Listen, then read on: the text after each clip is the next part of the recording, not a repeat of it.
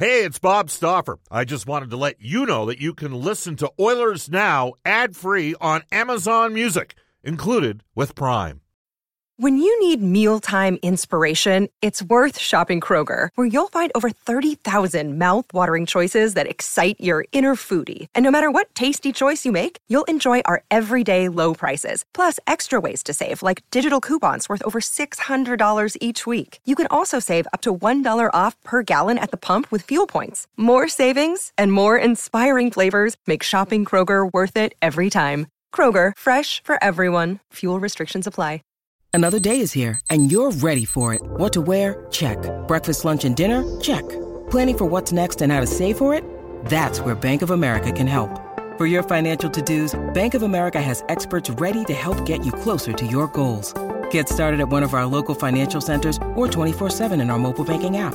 Find a location near you at bankofamerica.com slash talk to us. What would you like the power to do? Mobile banking requires downloading the app and is only available for select devices. Message and data rates may apply. Bank of America and a member FDIC. Oilers Now with Bob Stauffer. Weekdays at noon on Oilers Radio, 630 CHED.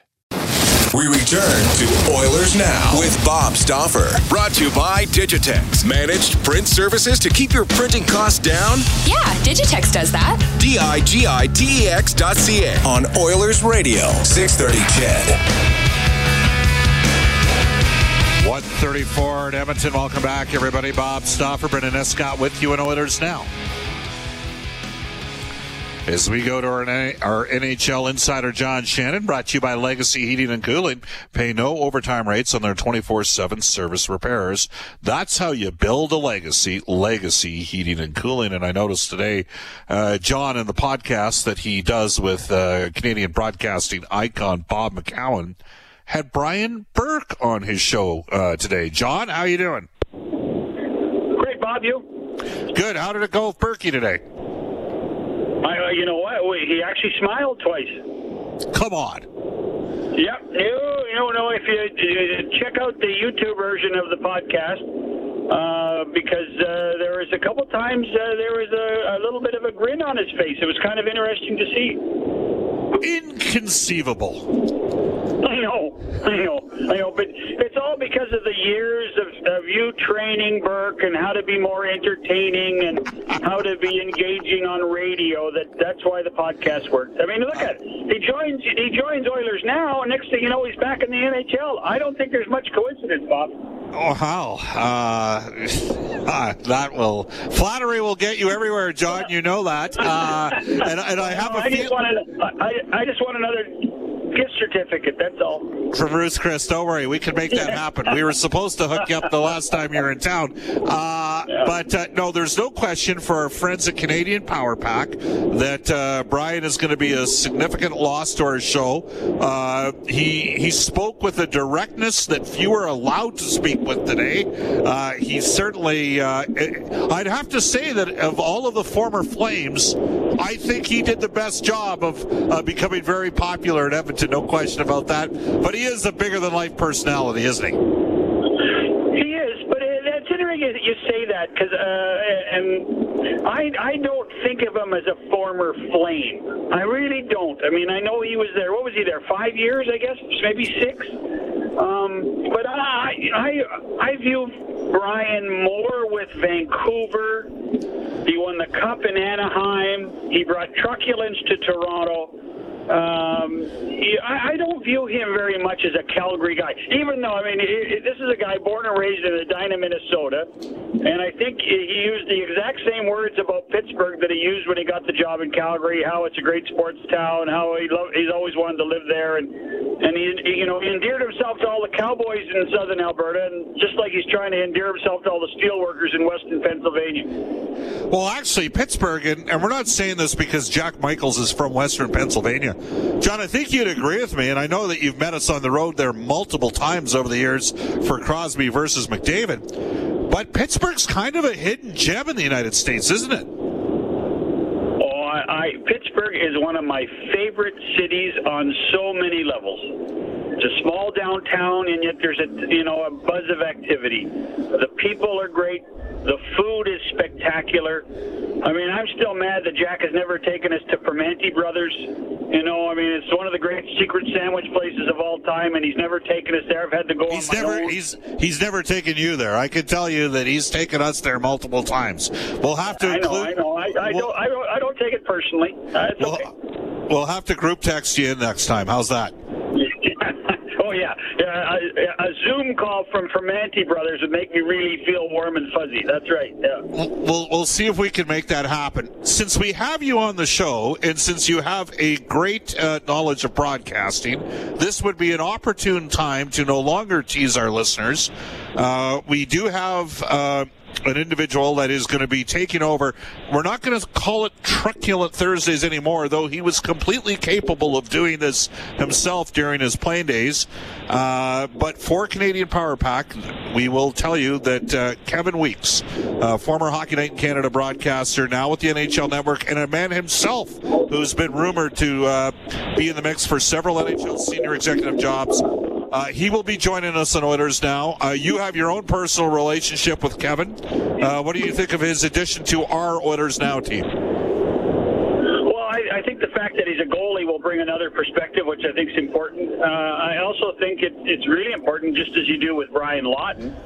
Uh, I think it's important to remind everybody that this is right now a 31 team league, not a 17 league. So I, I think it's a, I think it's a good move. I, Kevin and I get along very well.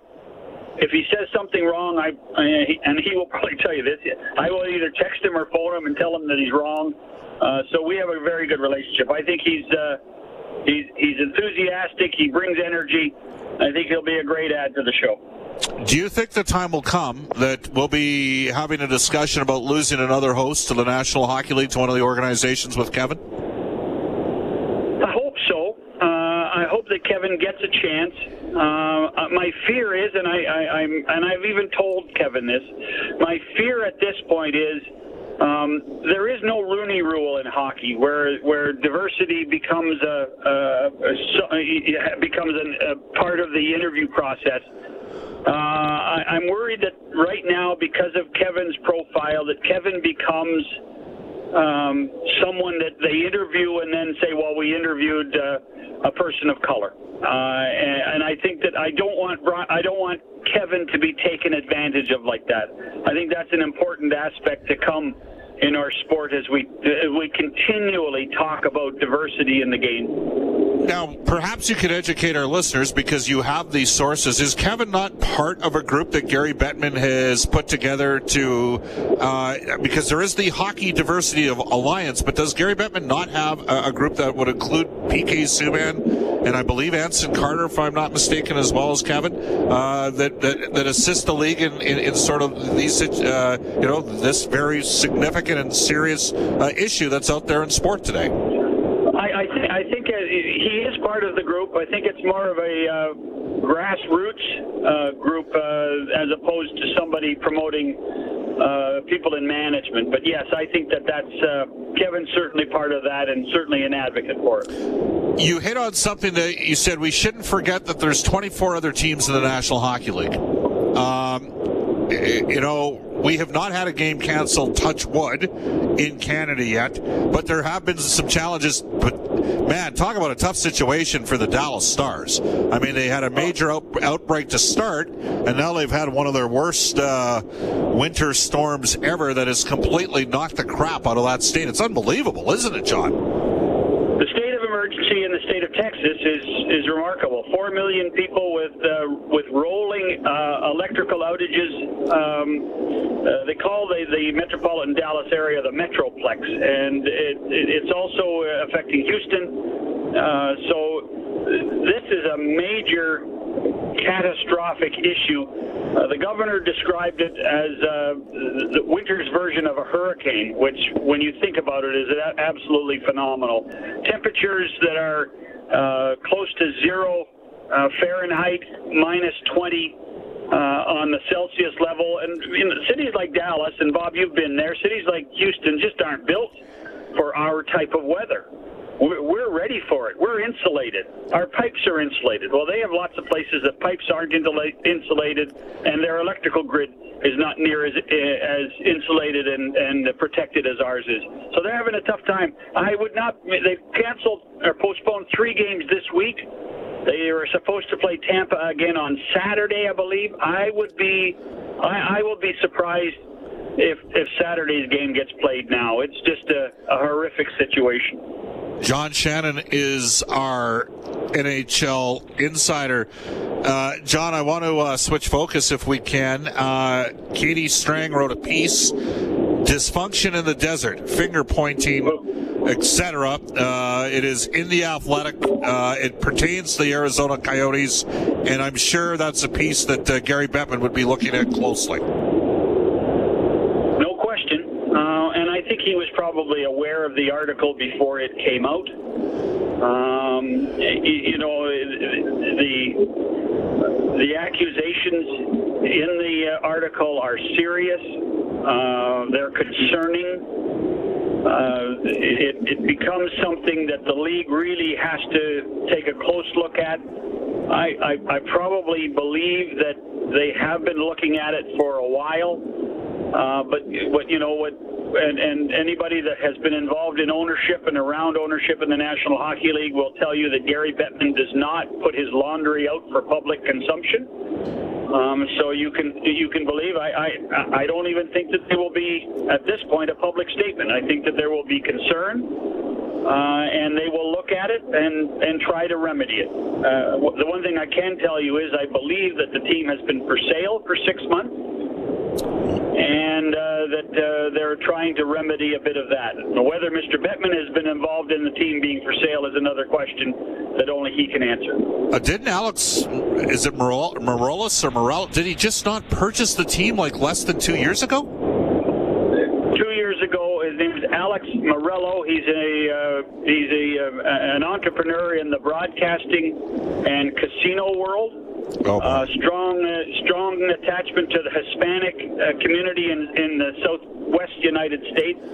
Uh, but what, what he tried to do, and, and Katie, and I had heard this before, and Katie uh, uh, describes this very well. He tried to bring the business practices of a uh, a regular one-stop shop entrepreneur to hockey. Uh, and and Bob, I think you know this, and I think most people who have been involved in the game know is that running a hockey team is not like running a you know, a, a, a door a, a door front operation. It's not like running, um, you know, a Target store, or it's not like running a, a, a you know a, a Rexall drugstore. It's it's very different, uh, and um, that is something I think the learning curve has been very steep for Mr. Meruelo and his people. And I think that uh, that has been one of the major issues. And as you're aware of, John, I mean, the advertising revenue for television and radio broadcasters is probably in North America down somewhere between low end estimates 40%, high end estimates 60%. And there's a syntax not uh, SYN, but SIN uh, tax that comes with the uh, casino industry. And when people have less money available because of a thing like a pandemic, those numbers would drop if the casinos are even open. As an example, in the province of Alberta, yeah. they are not currently open. So he's in some tough industries right now uh, to challenge it. You mentioned, I'm going to circle back to something here. You talked about what, uh, what they were experiencing in Texas. Is there uh, a point where where Gary might, you know, I know we've heard Houston before, and uh, that might be a good compliment to Dallas. Would this perhaps trigger the opportunity to eventually maybe look at moving the team out of uh, Glendale and potentially into Texas? What do you think the chances are that that can happen sometime in the next five to six years? Well, five, six years in our business is a long time, uh, Bob. Uh, do I think there'll be an NHL team in Houston in five or six years? Uh, yes, I do. Okay. Uh, do I think it'll be the Coyotes? No, I don't. Um, you know, I, I think that I think there are multiple cities, and, and I'm not suggesting for a moment that, that the Coyotes are moving. Let's remember how long Gary has treasured that uh, Phoenix Scottsdale area and how how much pain and uh, it has caused him in order to stay there, pain and money. Uh, so I, I, I'm not for one moment suggesting uh, that they would move there. Uh, but I, I think you look at a, a city like Houston. Uh, I think you look at a city like Portland, Oregon, which already has a state-of-the-art arena. Uh, the person who opposed um, an NHL team going into Portland for so many years was a gentleman named Paul Allen, owns the Seattle Seahawks and owns the Portland owned the Portland Trailblazers, and Paul Allen has passed away. Yeah. So I think well, there that's one roadblock uh, going into Portland that has changed. Uh, but I would put Portland and Houston on any map of, of teams being transferred. And when you think about the logic of Seattle getting a team next year, Vancouver being so successful, the Pacific Coast, doesn't Portland make some sort of sense for a team as well? Uh, absolutely. John, let me ask you this. I mean, the success of Canada, seven Canadian teams. Uh, last time I checked, 8.4 million people in the province of Quebec, which that market is owned by the Montreal Canadiens right now. They too have a facility that was uh, built uh, largely through both municipal and provincial funds. Provincial funds that get directed through federal funds through things like no, no federal funds, Bob. No federal equalization payments go to provincial oh, governments that are okay. I'm just having fun with you. Could Quebec like I actually would? I love the Battle of Quebec back in the day.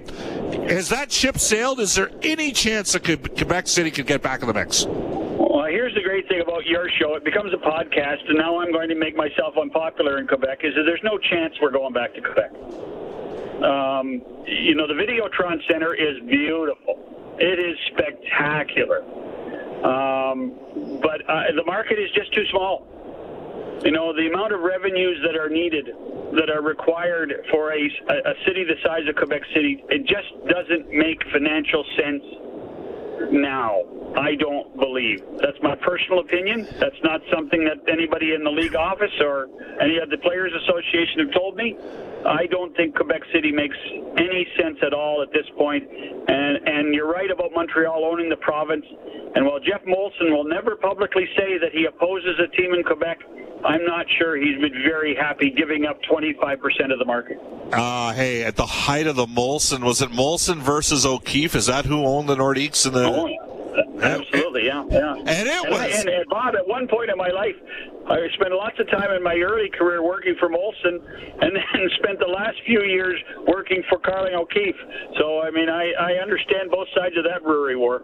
Oh man, but it was awesome on the ice. And Quebec had they had an like Peter Stastny. People forget this.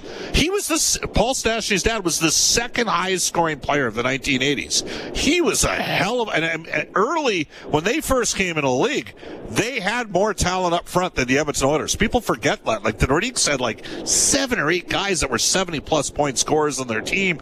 I mean, they were an electrifying hockey club, weren't they, John? Sure they were. Sure they were. When you looked at uh, Michel Goulet played there.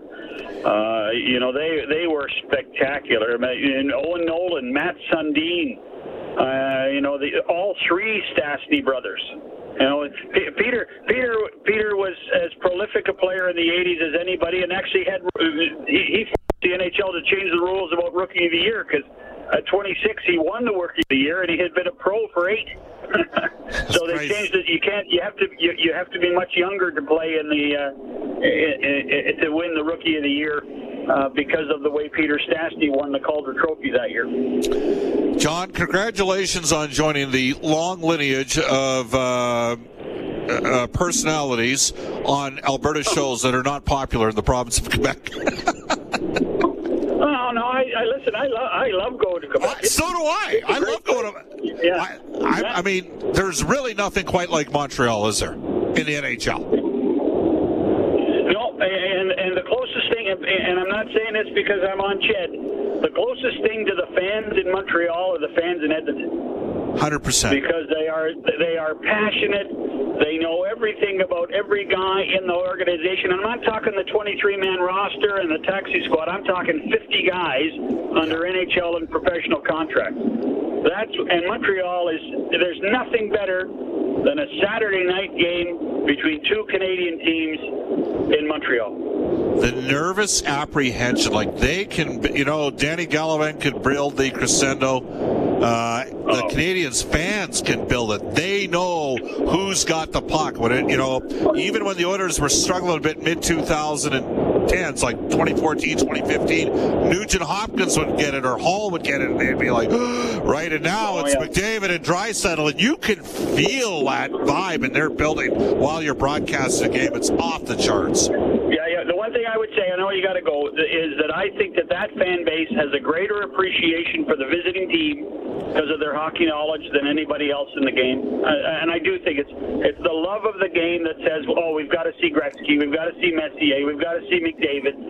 You know that that that appreciation and love, pure love of the game, is what makes Montreal so special. John, as always, we appreciate your time. Well, you know, now that you gave Berkey spot away, I, I guess I'm just here on Mondays and Wednesdays. So. You were stuck. See you later. Bye. That, bye. That is John Shannon, our NHL insider, brought to you by Legacy Heating and Cooling. Pay no overtime rates on their 24/7 service repairs. That's how you build a legacy. Legacy Heating and Cooling. Again, we'll uh, well, we'll mention it in a couple seconds, but we got to do a little bit of business here, right here, right now. Oilers now, this day in Oilers history, brought to you each day by Dennis and Jason Laliberti and the team at New West Travel. Here's Brendan Escott. 1988, Wayne Gretzky, not so surprisingly, registers a multi-point game, two assists, uh, and that tied Gordie Howe's record of 1,049 career assists. It was a 4-4 Oilers tie against the Maple Leafs. Of course, we know that Gretzky went uh, on to finish his 20-year NHL career with 1,963 assists. That is more than any other player. Bob has points. He's not bad. Coming up today at uh, 2 o'clock, Jay Lynn and I with 6.30 CHED Afternoons, the Alberta government's Fair Deal panel recommended creating a provincial police force last year. And the National Police Federation has created a Keep Alberta RCMP campaign in response. Their president, Brian uh, Sauvé, will join J'lyn Nye after 2 o'clock. All I can say is... Uh, for anybody that's involved in uh, policing, that's a tough, tough job. And uh, uh, I know a lot of people that really appreciate the work that they do. We will have the uh, face-off show beginning tonight, a little bit early, with Reid Wilkins, Rob Brown, uh, Cam Moon, Jack Michaels, Bob Stauffer. Cast of thousands at uh, about six o'clock today. Puck drop eight o'clock with Cam, myself, Reid, and Rob. Tomorrow, jam-packed show. Sportsnet color analyst Louie DeBrusk. Edmonton sporting icon, current Montreal based media personality Georges Laraque. And Kevin Weekes from the NHL Network, longtime NHL goaltender, formerly of Hockey Night in Canada. For our friends at Canadian Power Pack, Alberta's leader in electrical construction and service, electrical, prefabrication, and solar. Back at you at 6. Up next, the global news, weather, and traffic update with Eileen Bell. Again, followed by the 6.30 CHED Afternoons with J'lyn and I. So long, everybody. Oilers Now with Bob Stauffer. Weekdays at noon on Oilers Radio, 630 CHED.